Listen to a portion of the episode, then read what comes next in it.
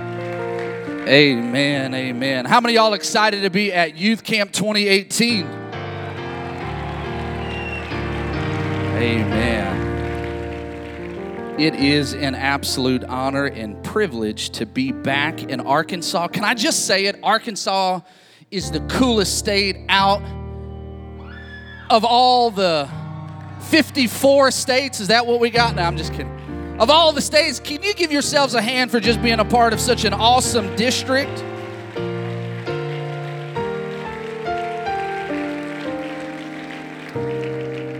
It is an absolute honor to uh, to get to hang out with my good friend. I love and, and it's an absolute privilege to be partnered with Brother Michael Enzi. Didn't he do such an awesome job last night? Amen. And I want to give honor to where honor is due. You guys have the coolest youth president on the block, Brother Nathan Smith. Can we give him a hand? Woo!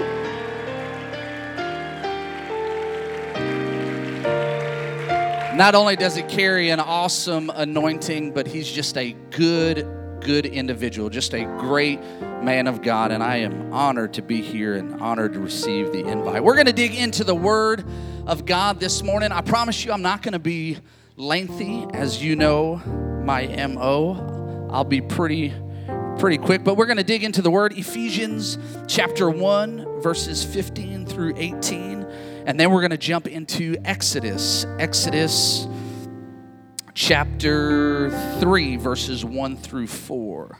Ephesians chapter 1 15 through 18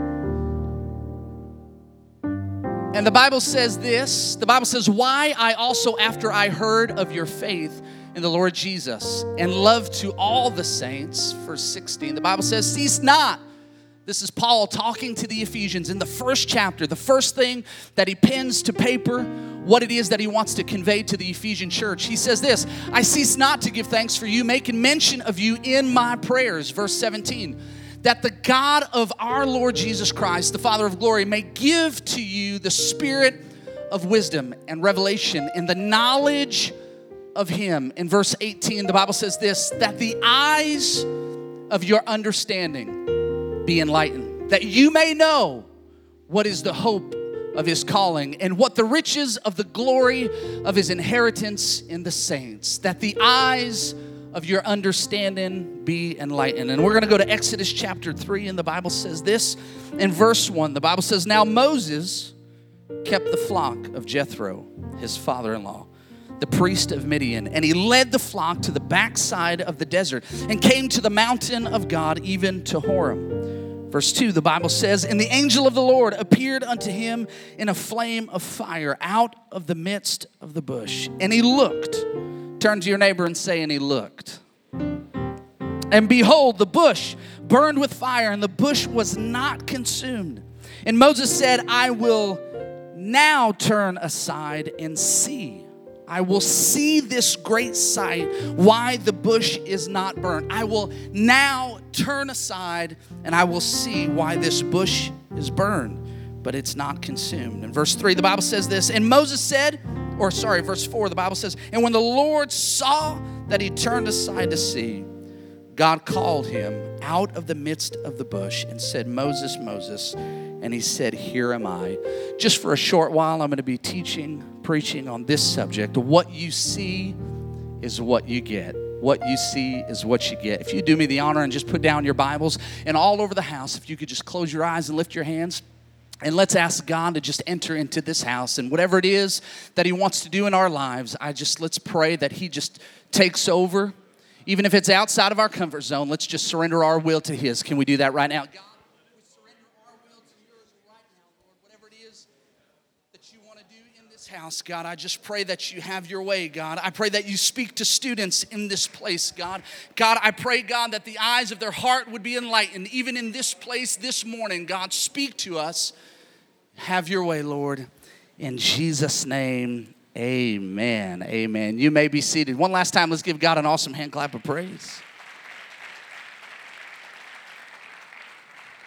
What you see is what you get. Turn to your neighbor and say, What you see is what you get. I am intrigued at the cognitive process of the human mind. There are so many similarities in the brain.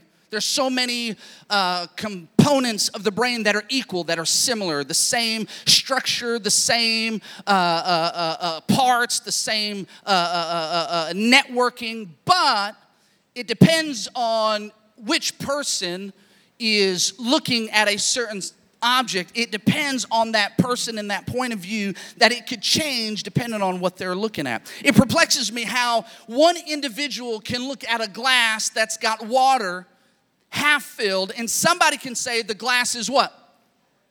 Half full. Now, somebody else can look at the same exact glass and they'll see what?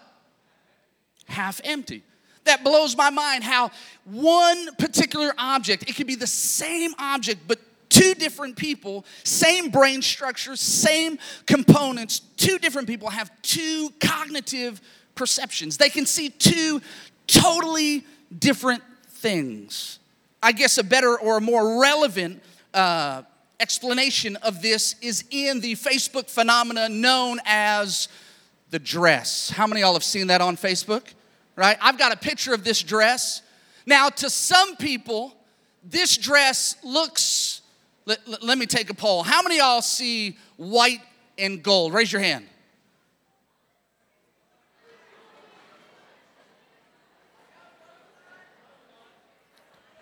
White and gold. Now, now to other people, now, now granted, we are looking at the same object. All of you, God created every single one of your brains they're wired the same, they've got the same components. You've got the medulla oblongata in the same spot as your buddy does. But looking at this image, we see two totally different things. So some see gold and white. How many other people see black and blue? Raise your hand.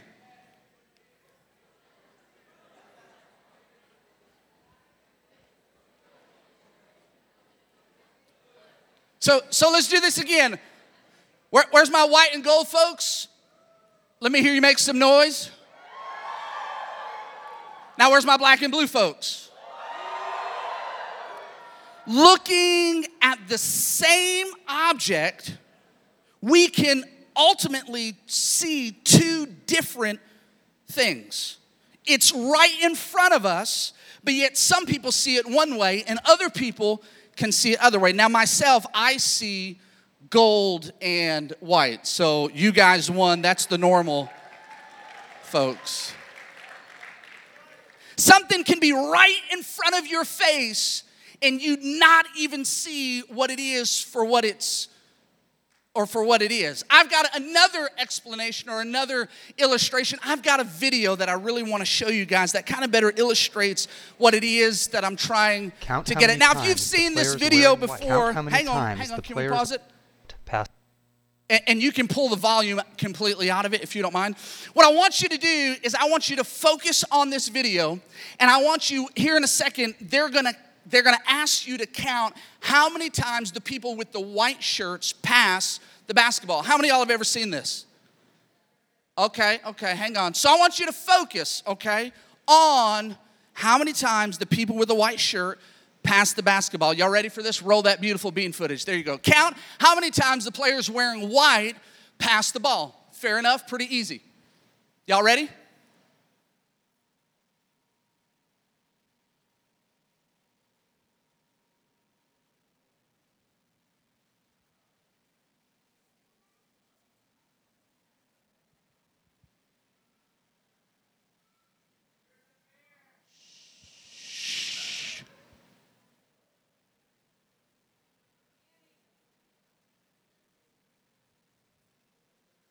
And pause it right there. Pause it, pause it, pause it. How many people saw the people in the white shirts pass the ball 16 times? Okay? That's the correct answer. Give yourselves a hand. Woo! How many y'all saw more than 16 times? We've got one. How many y'all saw less than 16 times?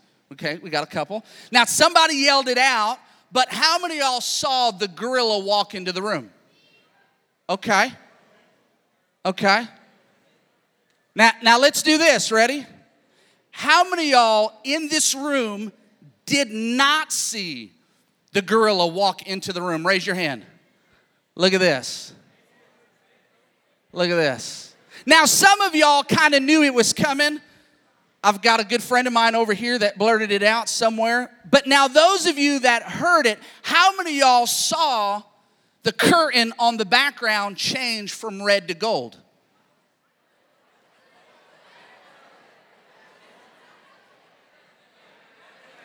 All right. So, so there was probably only 10 people that saw the curtain turn from one color to the next. Now, how many people in the room saw one of the players on the black team completely walk off the entire stage?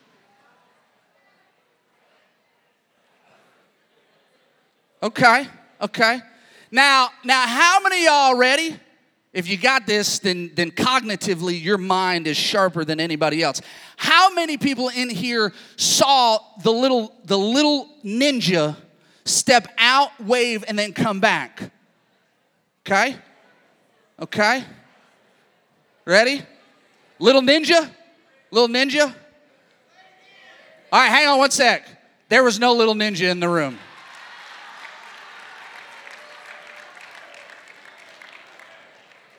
What you see may not always be. So we're going to play this again, and I want you to see it.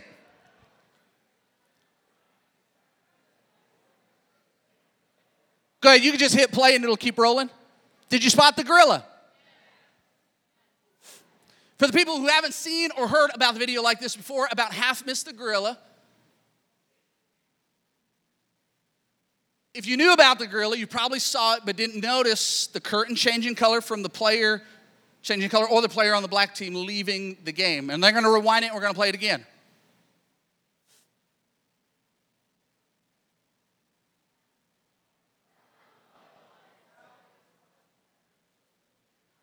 Oh.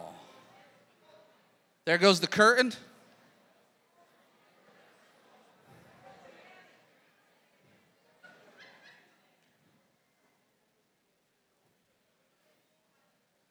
Give yourselves a hand for being a part of this experiment. It is possible that something can be right in front of you or right in front of us and we not even see it. It's possible that because our focus may be on something completely different that we can only tune in to one thing and lose sight of everything that is around us. It's the very conversation that Jesus has with Philip. Philip asks Jesus, Jesus, show us the Father. And Jesus, what does he say to him in John 14? He says, Philip, haven't I been with you so long that when you see me, you see the Father? Jesus tells Philip that I and my Father are one. Jesus was telling Philip, literally, you didn't see it. You got to see it to believe it, and you got to see it to get it, but you just didn't see it. Your focus was somewhere else. It was right in front of you, but you missed it.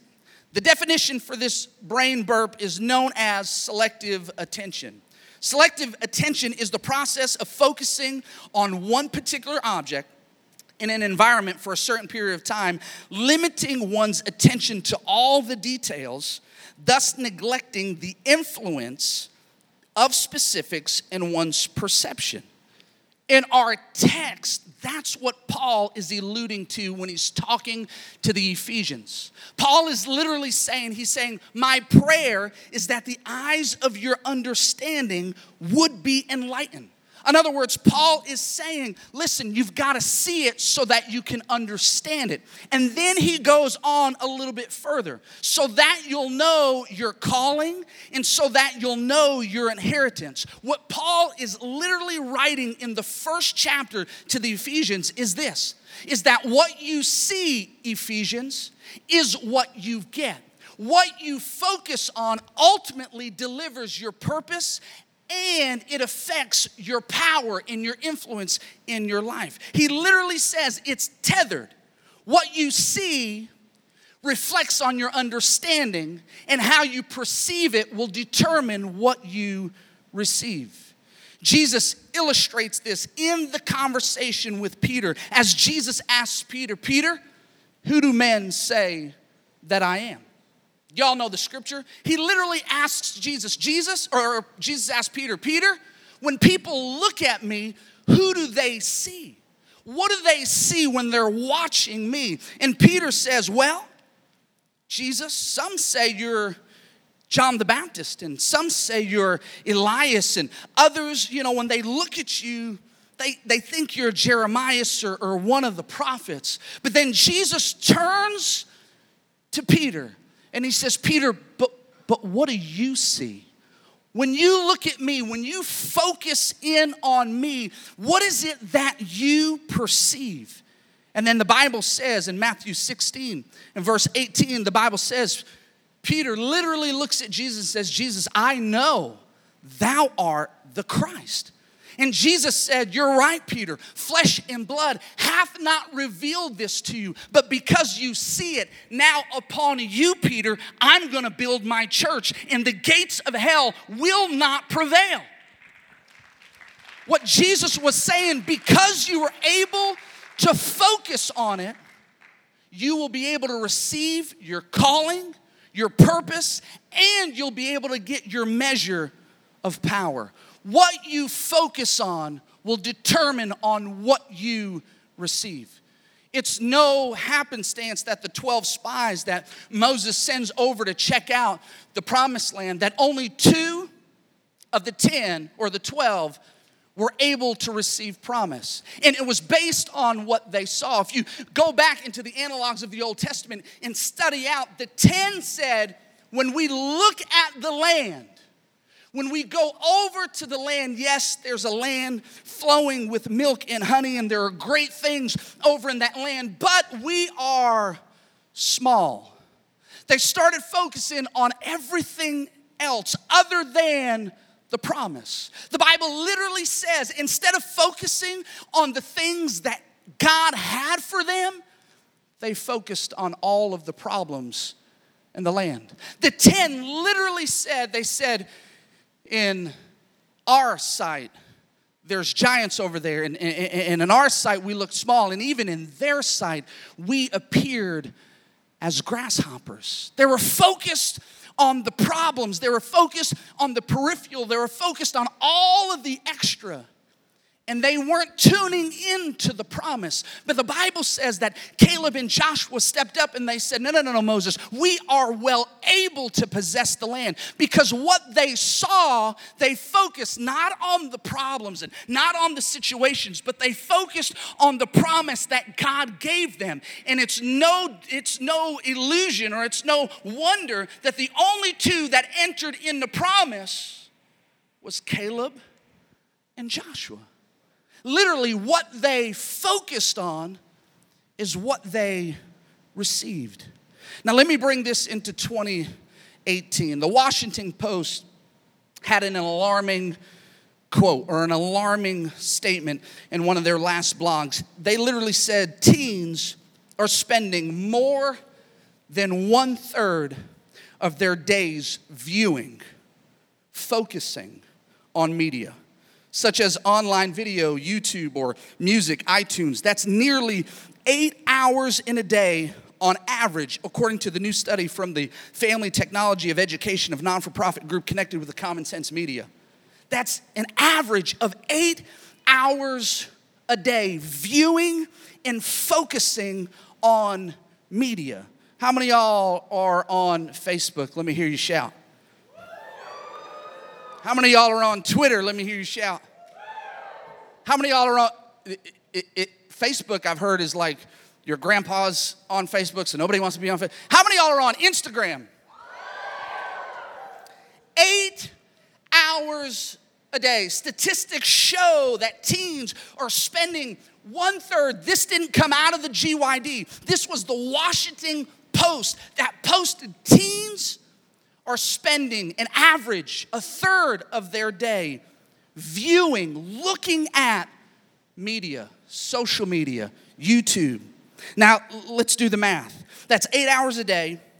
An average human being lives anywhere from about 70 to 75 years of their life. So let's stretch it out in a lifetime till about 75 years, eight hours a day. That's 9,125 days of your life just viewing this.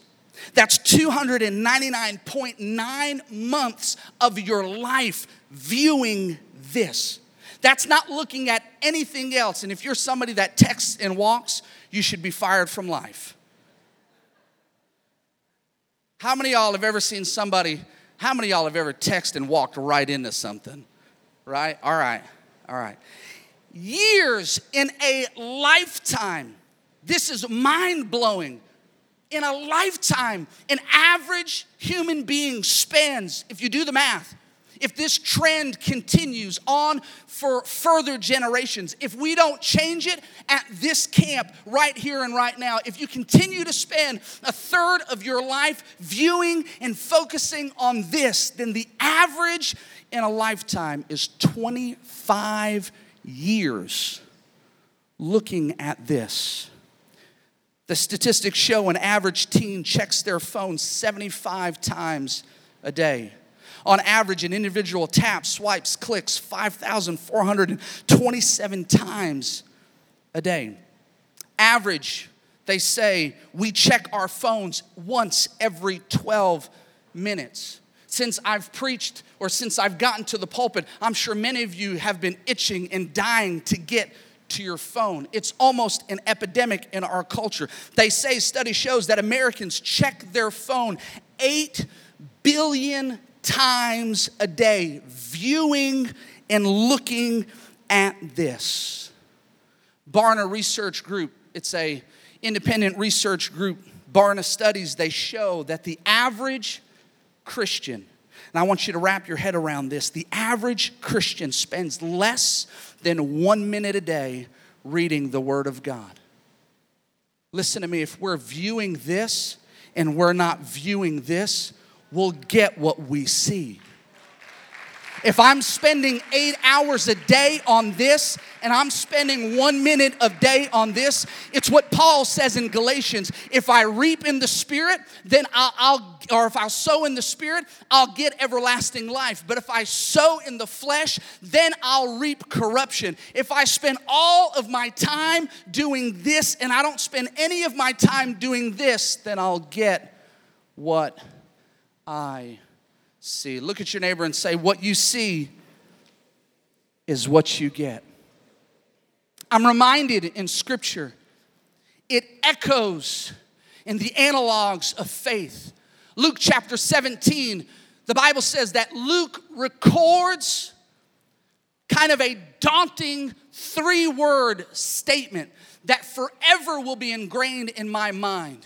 Every single student in this place, you should write it on, a tablet, you should put it on a notebook, you should, it should be the theme of your life for the rest of your life. Luke literally pens these three words that Jesus records as he's teaching kingdom principles. In other words, Jesus is teaching about the kingdom of God. Jesus is teaching about the grandeur and about the coming of the Lord. And Jesus turns around and he says these three words in the midst of so many. He says this He says, Remember Lot's wife. Remember Lot's wife. Jesus literally says if you want the kingdom of God to be prevalent in your life, if you want to see miracles, signs, and wonders, you want to see revival come in this last days, and you want to lay hands on the sick, then you must remember Lot's wife. Jesus said, if you're going to go any more further in this, you can't forget Lot's wife. If you study the life of Lot, everybody knows the story how God delivered Lot and his wife out of where? Sodom and Gomorrah. If you thought the world was evil today, some of the things that were they were doing in Sodom and Gomorrah would make us blush if we mentioned those things in this room today. But if you study it, the Bible says that God sends an angelic host to Lot and his wife to lead them out of captivity. I want you to wrap your mind around this. I need you to see this. Literally, Lot and his wife are being escorted out of bondage, out of Sodom and Gomorrah by an angelic host. It's a supernatural escort. Could you imagine if we seen an angel appear to us right here? Literally, this angel takes them by the hand and starts marching them out of Sodom. But as Jesus tells us to remember Lot's wife, we know what happens. The Bible literally says that Lot's wife turns and sees, turns and looks toward Sodom. Literally, Lot's wife chose the supernatural over Sodom. She chose to focus on the things of the world as opposed to the things of God. Jesus was literally saying, listen, if you want the things of God to happen in your life, you've got to make a conscious decision that you've got to look forward and never look back. Because when she looked back, the Bible literally says she turned into a pillar of salt. Listen to me today, this morning, in this youth camp, in this second service, you've got to make up in your mind if there's something in Sodom that you've been looking at, listen to me, you'll get what you look at. If there's something in Sodom that's pulling your eyes towards those things, listen to me, it's just a matter of time before you'll be back in Sodom. You've got to make up in your mind right now that I'm going to set my eyes on the things of God and I'm going to follow God with everything that I've got. And no matter what happens in my life, I'm going to set my eyes on the things above. I press toward the prize of the mark of the high calling in Christ Jesus. You've got to make in your mind that there's nothing worth losing my relationship over in Sodom. Because what I focus on is what I get. The reason why camp works and the reason why we come into this house and we feel the power and presence of God is not because of the lights and it's not because of the music and the stage, but we've taken some time to focus on God. We've set aside some things and we've picked up some new things, and now we're focusing. And God is able to speak clearer than He's ever have. God is able to give us our purpose. God is able, He enlightens the eyes of our heart. And now we can see our promise and our inheritance because we focused on God. Young person, you've got to make up in your mind that come this day forward, now. Look at your neighbor and say, Now. Now I make a decision to focus on God for the rest of my life. In our text, and I'm coming to a close here shortly if they had come to the music. In our text in Exodus chapter 3, the Bible tells us of Moses wandering in the wilderness. We read it, but let me read it in your hearing again now that we've went through this message. The Bible says in verse 1 Now Moses kept the flock of Jethro, his father in law, the priest of Midian, and he led the flock to the backside of the desert and came to the mountain of God, even to Horeb. And the angel of the Lord appeared unto him in a flame of fire out of the midst of a bush. And he looked, and behold, the bush was burned with fire, and the bush was not consumed. In verse 3, I want you to dial into this. I want you to see this in your mind's eye. The Bible says, And Moses said, I will now turn aside and see this great sight what Moses was saying is there was a time in his life where the bush may have been burning. God's power and presence may have been on fire, but I didn't respond to it. I didn't focus on it. I was focused on all of this other stuff. Listen to me, you could have made a million wrong decisions in your life You could have spent every minute of every moment of your life doing this, but if you make a decision right now to focus on the power and presence of God, I promise you the King of Kings will start talking to you into your life.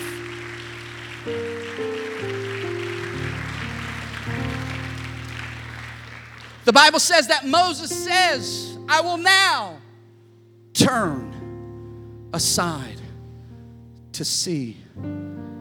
What Moses was telling us is I wasn't always focused on the things of God.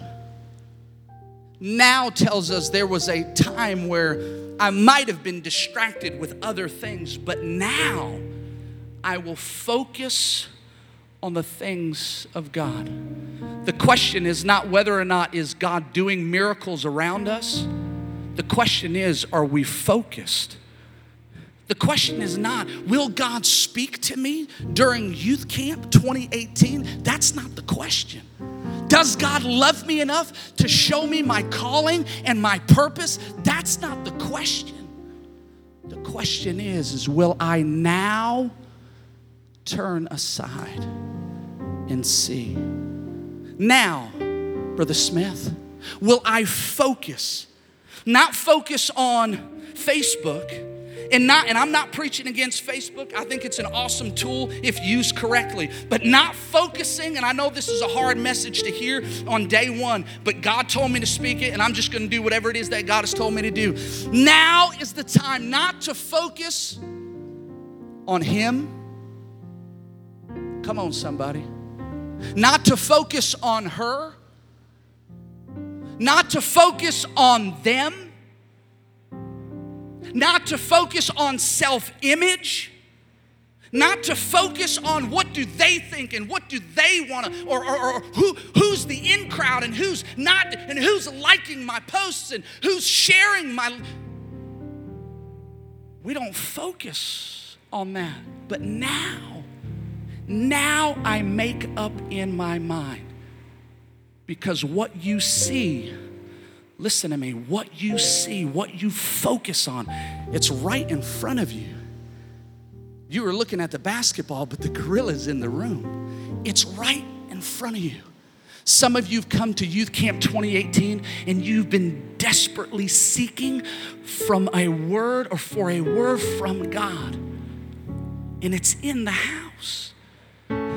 God wants to speak to you. This is something that God told me in prayer while I was praying for this camp. Listen, God wants to speak directly into your. Some of y'all are coming to services, and I do believe that God is going to use Brother Enzi and God is going to use myself, and we're going to preach something. But one thing God told me is God wants to speak directly to you. But all you've got to do is focus Turn aside and see. This is what verse 4 says as we stand all over this place. The Bible literally says in verse 4 after Moses said, I will now turn aside and see this great sight, why the bush is not burned.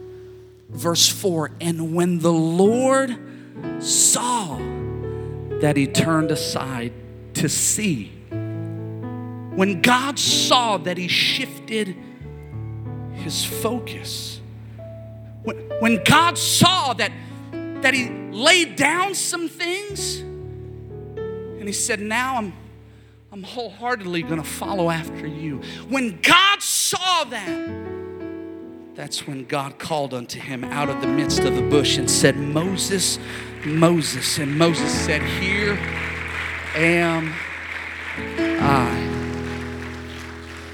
What every eye closed into this place here this morning, we're getting ready to open up these altars and we're going to do an appeal. But this is this is what I urge you. I feel this in the spirit. I feel like God is getting ready to share some some purpose in this place. You've been going through life, and some of y'all are in your teenage years, or all of y'all are in your teenage years, but some of y'all are getting ready to graduate high school, and you're looking for direction and you're needing a word and you're wanting God to speak. And this morning, the answer is this if you're wanting God to speak your purpose, If you're wanting God to show you your power, then you got to turn your eyes towards Him. All over this place, I want to invite you in this house. Would you come as a sign of surrender from your will to His? As a sign of declaration all over this house, God, God, I surrender myself to you. God, I've been spending all of my time focusing on other things. God, I've been praying for miracles, God, but, but I've been focusing on everything else, God.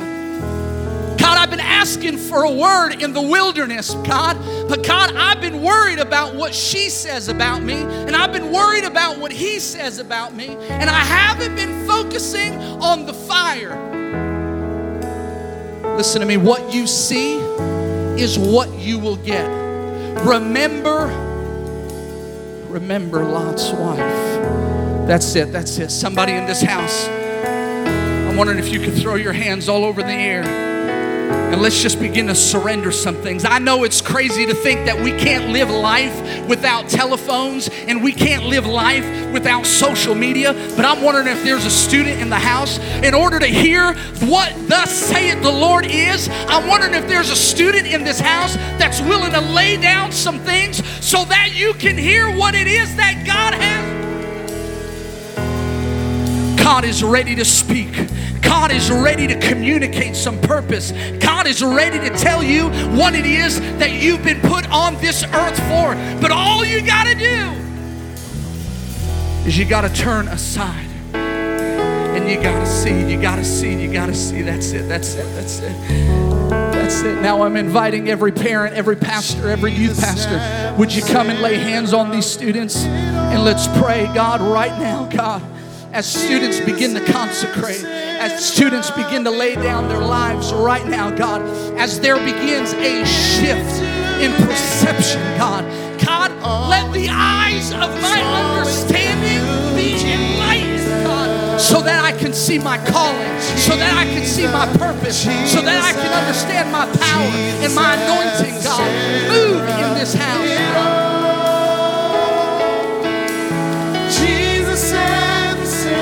That's it, that's it, that's it. It's a call to consecration. It's a call to start laying some things down.